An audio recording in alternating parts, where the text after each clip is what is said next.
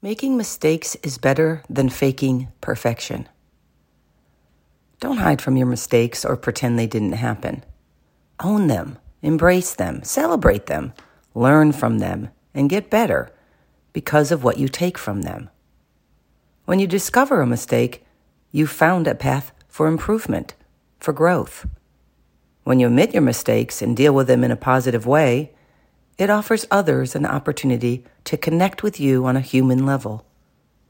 Nobody's perfect, and in that perfection is a whole world of opportunity. Be okay with imperfect.